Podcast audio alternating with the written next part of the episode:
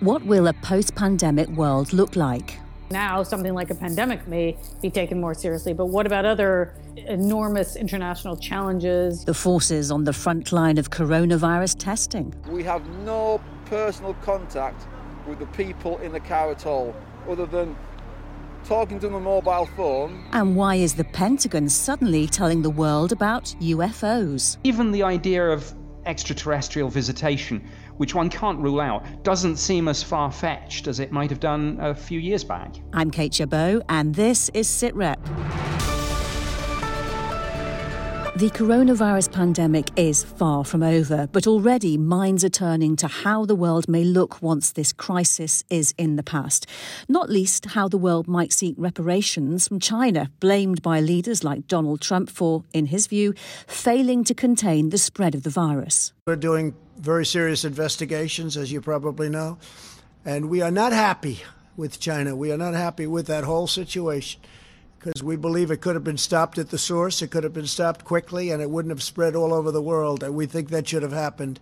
Uh, so we'll uh, let you know at the appropriate time, but we are doing serious investigations. Relations between the US and China were pretty poor already, but former UK Foreign Secretary David Miliband, who now leads the International Rescue Committee, warns it would be a mistake to further escalate tensions. We shouldn't be declaring a Cold War against China. That would be a retrograde and uh, thing to do. It wouldn't be a wise thing to do. But we do need to rally the world's democracies to work together so that they can negotiate, compete, and cooperate with countries like China on something like an equal basis. If the democracies of the world don't cooperate, they're going to be on the back foot when it comes to a more confident China, which we're undoubtedly seeing. The future relationship with China is only one of the global security issues raised by the coronavirus outbreak, which I discussed earlier with Dr. Karen von Hippel, Director General of the Royal United Services Institute. I started by asking her whether, given Donald Trump's words, some hardening of attitudes is inevitable. Look, I mean, Donald Trump says one thing one day and another thing another day. And so it's really uh, hard to take anything he says at face value or assume that'll be his policy in a month or in three months. I mean, he has gone hot and cold on China so many times. He knows that that the U.S. needs China as a trading partner economically for the long term, but at the same time, you know, he and other leaders feel that China has a lot to answer for. And where does all of this leave countries like the UK? So, on the one hand, increasingly reliant on Chinese investment and trade. On the other hand, having to deal with fluctuating attitudes by a security partner like the US. Angela Merkel said it best when she her, her soundbite was that China would be a competitor and a partner. And I just think all the European countries are going to have to take a more nuanced approach. China has has adopted a bit of a divide and rule in Europe policy. They set up this 16 plus 1, now 17 plus 1 group of countries. Most of them are not in the European Union, but some of them are, like Greece and Portugal. And they use that as a, as a way of preventing the Europeans from having a single voice. Now, the Europeans are much more aware of the negative impacts of a lot of the Chinese investments over the years, countries like Germany um, and France in, in particular. And so I think they will be more wary, but countries like Serbia and Greece and Portugal will obviously potentially rally around. They're grateful for Chinese support. The EU itself isn't able to speak with one voice on China. It has tried in EU documents, but it often gets blocked by those countries that have been the, the beneficiaries of Chinese largesse over the last few years. So, in that light, to what extent do you think the pandemic is really going to change the geopolitical landscape and either accelerate what China intends or perhaps change it slightly? It's a really good question. And I think, you know, we really, I mean, I hate saying that we really don't know, but we really don't know. I mean, I think some countries are going to really think carefully about decoupling from China. Other countries are going to think that China should make some sort of reparations and maybe call for something like that. So I think we're going to be in an interesting situation for some time until there is some sort of uh, review conducted by the UN and others about the source of this and what we could do better next time. In a recent webinar that you had at RUSI, it was suggested that the way that Vladimir Putin will play this will be very interesting, whether he'll actually entertain the idea of a global effort to combat the coronavirus or actually just think this is an opportunity for, for more foreign adventures to boost my standing at home because the country is economically in trouble. Yes, I've never seen Vladimir Putin display any real humanitarian tendencies, so it's hard for me to imagine that he does anything that doesn't benefit him personally and keep him in power. Uh, so it's hard for me to imagine that coming from him, nor from the United States and several other countries. I think a lot will depend on what happens in the US elections later in the year. If Trump wins, we'll see further fragmentation, more competition, more populism. Whereas I think if Biden wins, I think the US will make an, an enormous effort to re engage with international partners. I mean, we, none of us can solve this problem on our own. We're all totally dependent on each other. You we really need to partner, and there's been really very little partnership at all going on nor has the UN really stepped up to the plate and tried to provide the leadership that's necessary right now. Mm, and to talk about the nuts and bolts of how this might affect Britain's defence, the review is likely to be postponed probably for, for a year or more. It'll have to consider a post pandemic world, uh, but one where past promises to boost defence spending just may be impossible.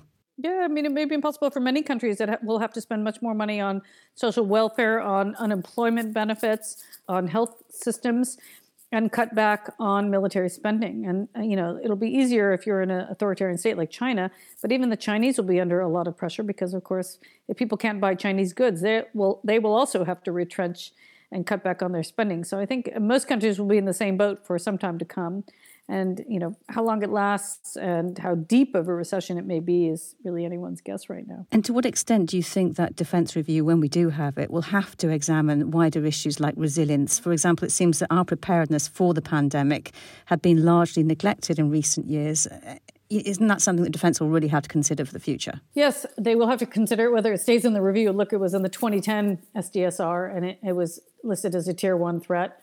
Um, and then somehow like in the U.S.'s national security strategy, pandemics were considered a tier one threat, and, and both countries were woefully unprepared for this pandemic. So, you know, the day to day exigencies end up pushing out these long term things that may not happen that are really considered more unpalatable.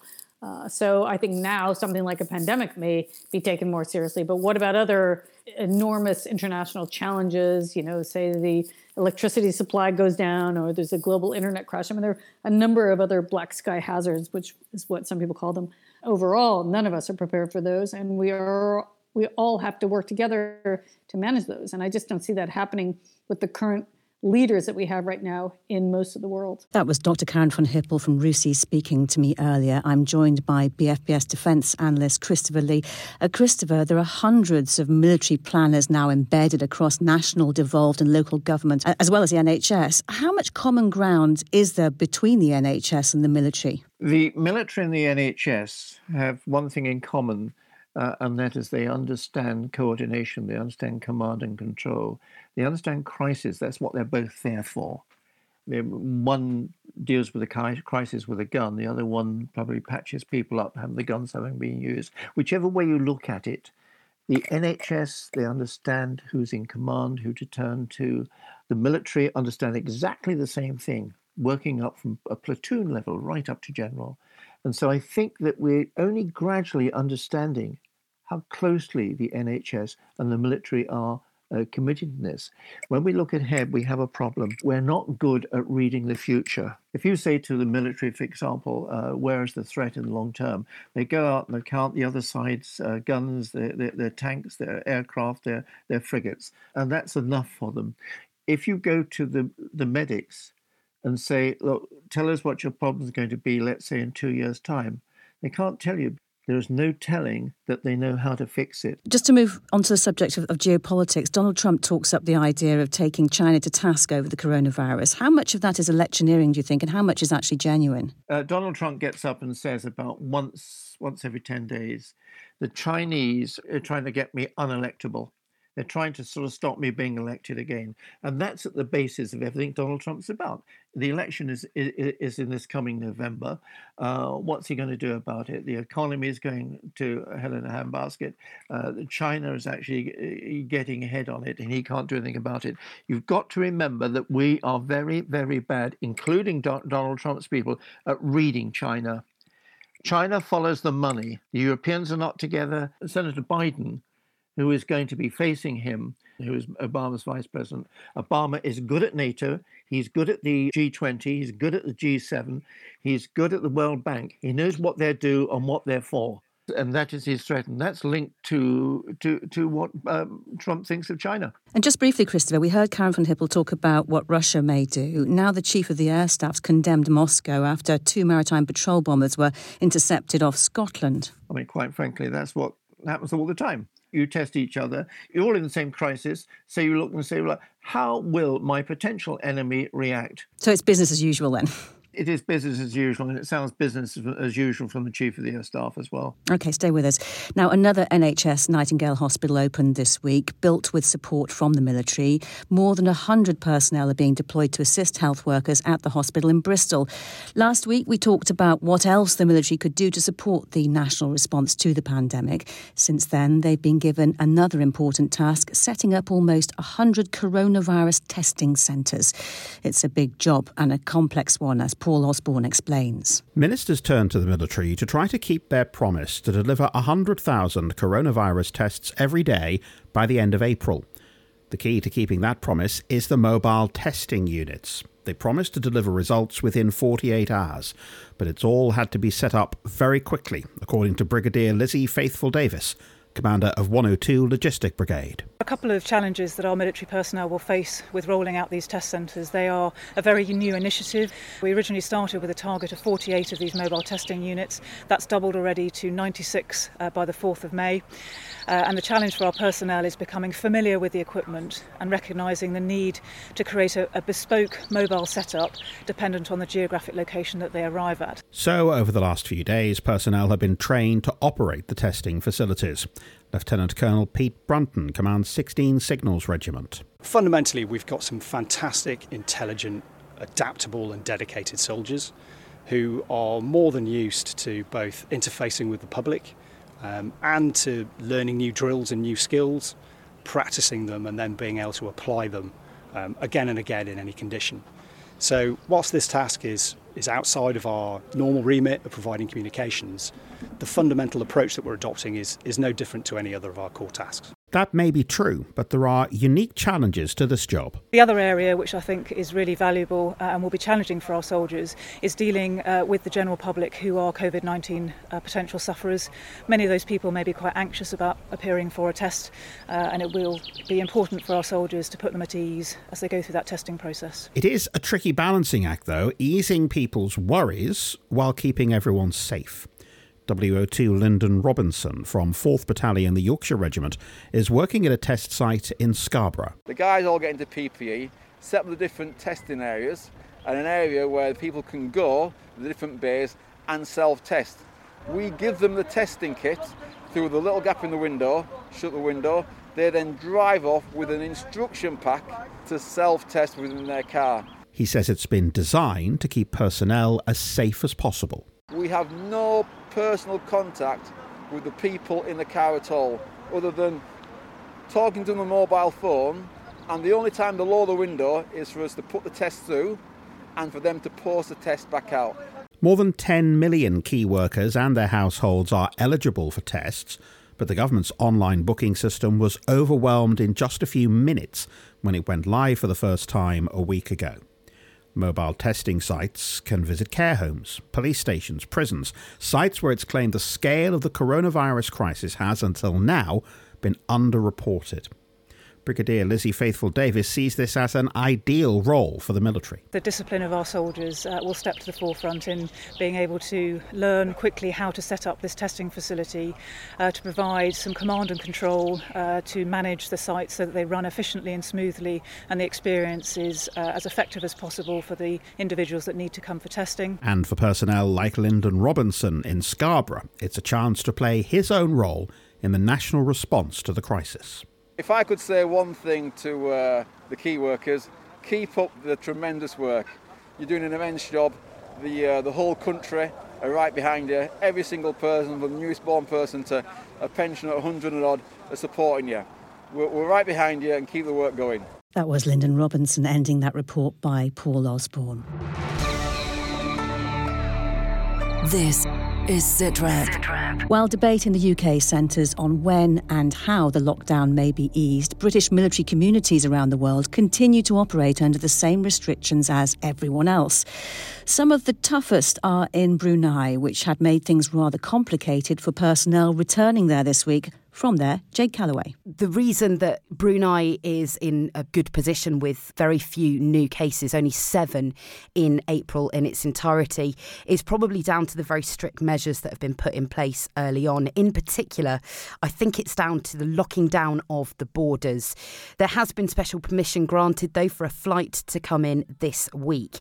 That's due to land on Friday, and it will be bringing in 124 passengers, the majority of which got stuck outside outside at the time that the borders closed down, some in Nepal for our Gurkha colleagues and some in the UK.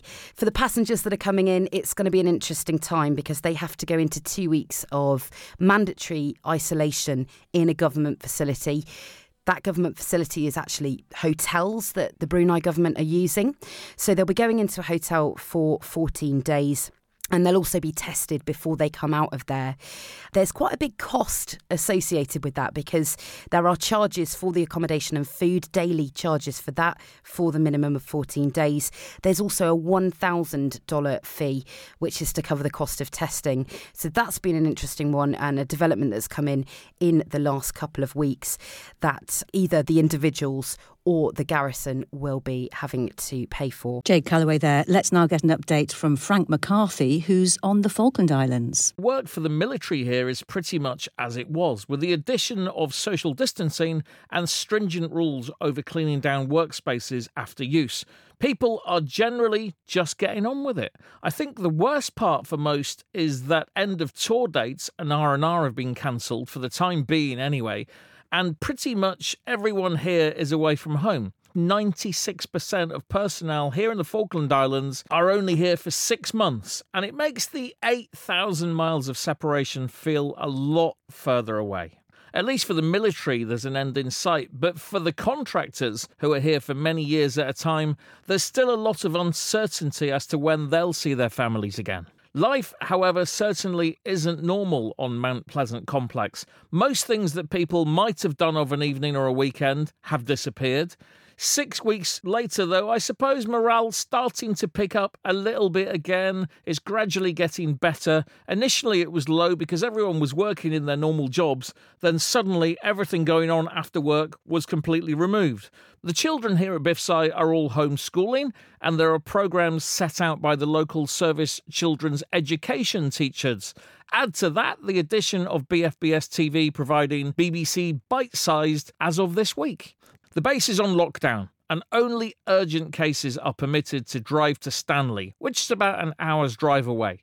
It's an odd time to be in the Falklands right now, as I'm sure it is in many other locations worldwide. But we remain safe in the new processes and optimistic of the future eventually returning to some kind of normal.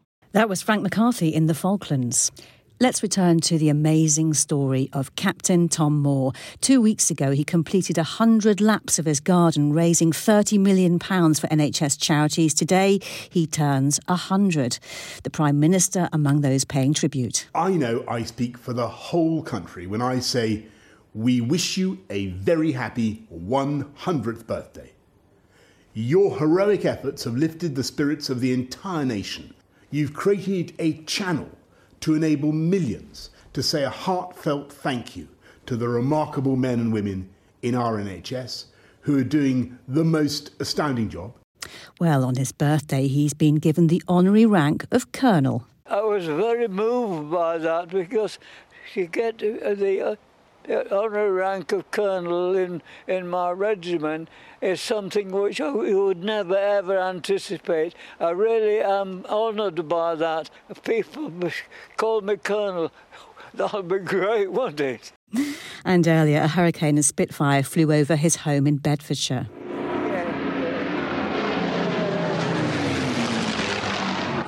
one of the few people here who've seen a, a hurricane and Spitfires flying past in anger. Fortunately today, they're all flying peacefully. Well, around 150,000 birthday cards have arrived for Captain Tom, and he's got a number one single for his birthday. The man with the job of delivering those cards is the local postmaster, Bill Chandy. He spoke to Simon Marlowe. This is the biggest thing ever happened to me, and I don't think anything bigger than this can ever happen either. Who would have thought that Bill Chandy, the postmaster of Marston Moretaine, will be going through this this stage? yeah.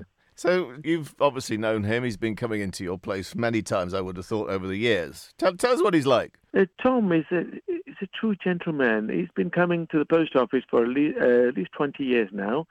He always has time for you. You know, he's uh, one of those calm and collective, warm-hearted. So how are you handling it all? At first, we thought, well, it should be it'll be a doddle. And when we started with a little trickle and then a small stream, and then suddenly we were getting thousands a day seven, eight, ten thousand, fifteen thousand cards a day. At first, the mail was coming to me at the delivery office in Marston, and all addressed to Captain Tom at the post office, Marston Mastermortain. And then what happened was uh, Hannah's son, who goes to the Bedford school, they approach the school and see if they can use the uh, school facilities to actually display the open the cards and everything else is about we were approximately 130,000 cards up to now, but then now they're actually venturing into the classrooms now because there's no more space left in the hall. that was Captain Tom Moore's postie Bill Chandy speaking to Simon Marlowe. Christopher Lee, our defence analyst, is still here. Christopher, those cards are a physical expression of the way Captain Tom provides a rare moment of optimism, aren't they? And a reminder that it's still need of need for a post office. This always happens in wartime. A character emerges and they become sometimes they become the name that people remember long after.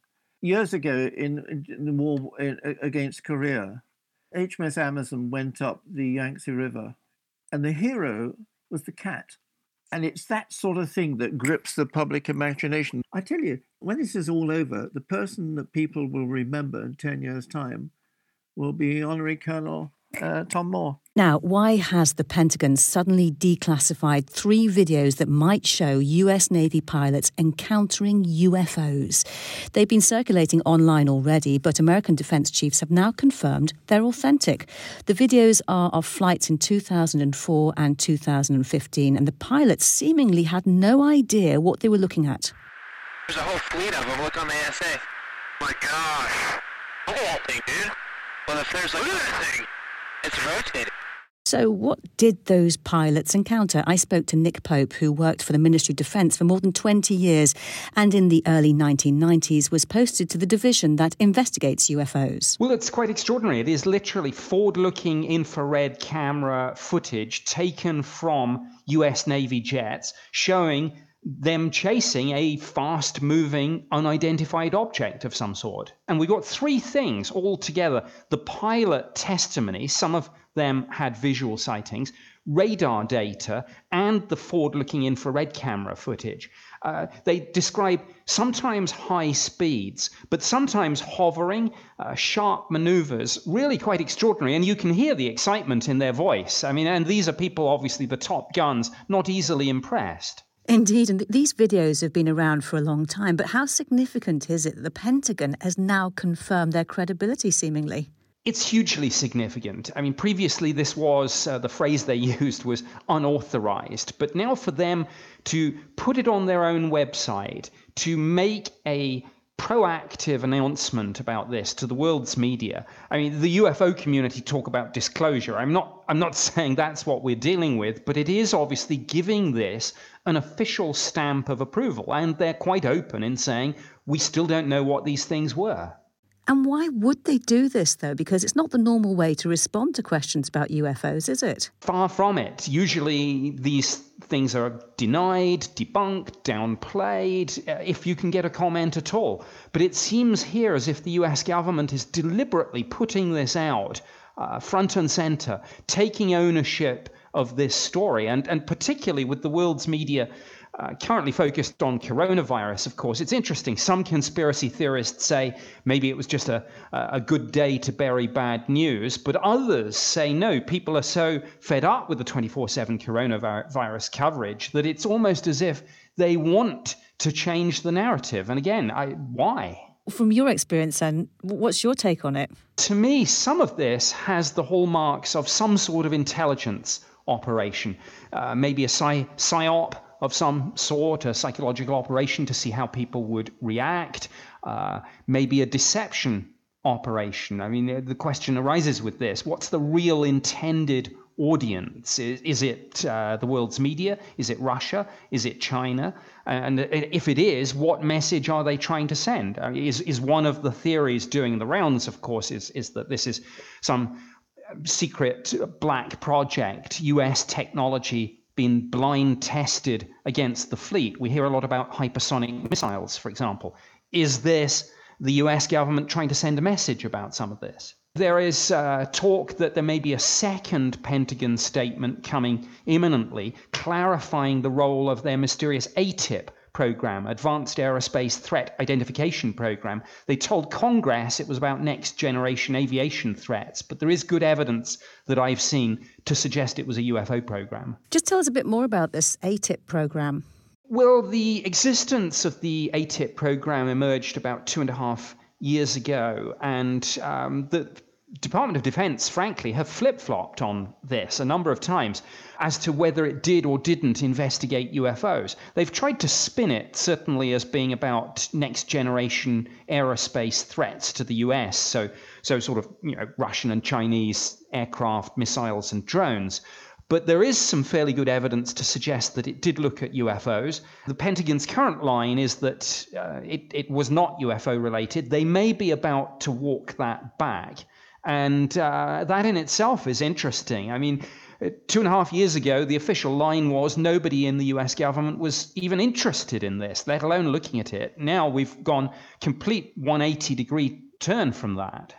Honestly, do you think this lends any credibility to the idea of visitors from another world? Well, yes and no. I mean, on the one hand, of course, unidentified means just that, nothing more, nothing less. We don't know what these things are. But I, I guess the Pentagon themselves haven't ruled out the extraterrestrial hypothesis. And, you know, a few years ago, this would have been fringe stuff. People would have been laughing. But now, with the Department of Defense putting it on their own website and the Pentagon speaking quite openly, some of the pilots and radar operators coming forward, it has shifted the agenda. So, so even the idea of extraterrestrial visitation, which one can't rule out, doesn't seem as far fetched as it might have done a few years back. That was Nick Pope. Uh, Christopher Lee, what, what, do you make of all of this? Black ops or evidence of a visitation from another world? AATIP uh, wasn't designed to look for UFOs, but when people saw things, the, the AATIP technology was actually used to see what they were seeing. I was in a place called Lathrop Wells, which is in Death Valley, not far, a morning's drive from uh, Las Vegas. And it's a missile development base. One day, one of the scientists said to me, he said, Have you been over to uh, Plant Bravo? I said, No. He said, I don't think they'll let you in there. He said, That's the stuff that's arrived and we don't know what it is. This whole thing is, is absolutely marvelous. And it's even more so for real because this is the 30th anniversary of the launch of the Hubble telescope. It's only 500 miles up in space. When it went there, we couldn't see a thing. Since it's been there, it's identified 36,000 galaxies. What's coming from those galaxies maybe in the files that they're releasing at the uh, Pentagon. Now, just before we go, Christopher, the story of the British ambassador to Portugal who's become a social media sensation by performing a song with huge political significance in the country. Tell us. It's really We'll Meet Again. But he was playing a song that was sort of inciting people to, to, to peacefully protest in the 70s, wasn't he? Well, that's right. And But but then the, the song that Vera Lynn was singing, which was very sweet, We Will Meet Again, Don't Know Where, Don't Know When, was inciting people to say, don't give up. This is a low point in our in, in, in our lives. And this is a great thing that countries have done all the time. I remember as a tiny kid, tiny kid listened in, in, in Cuba at the time when Castro was getting in. They used to sing Viva Castro, but Vera Lynn was the one that kept kept the United Kingdom going. And indeed, plans announced this week for a virtual VE Day anniversary event next week. And we'll all need to practice our Vera Lynn, won't we, Christopher? Do you want to give it a go? we'll meet again. You're going to love this. Don't know where, don't know when, but I know we'll meet again some sunny day. Keep smiling through, just like you always do. some hope. Till the blue skies drive the dark clouds far away. You'll be pleased to know I know a heck of a lot more of this. And that is it for this week. Till we meet again next week. Thanks to Christopher and all of this week's guests. Don't forget you can listen again at bfbs.com slash sitrep or sign up for the podcast on your phone or tablet. Until next time, bye bye. Thanks for listening.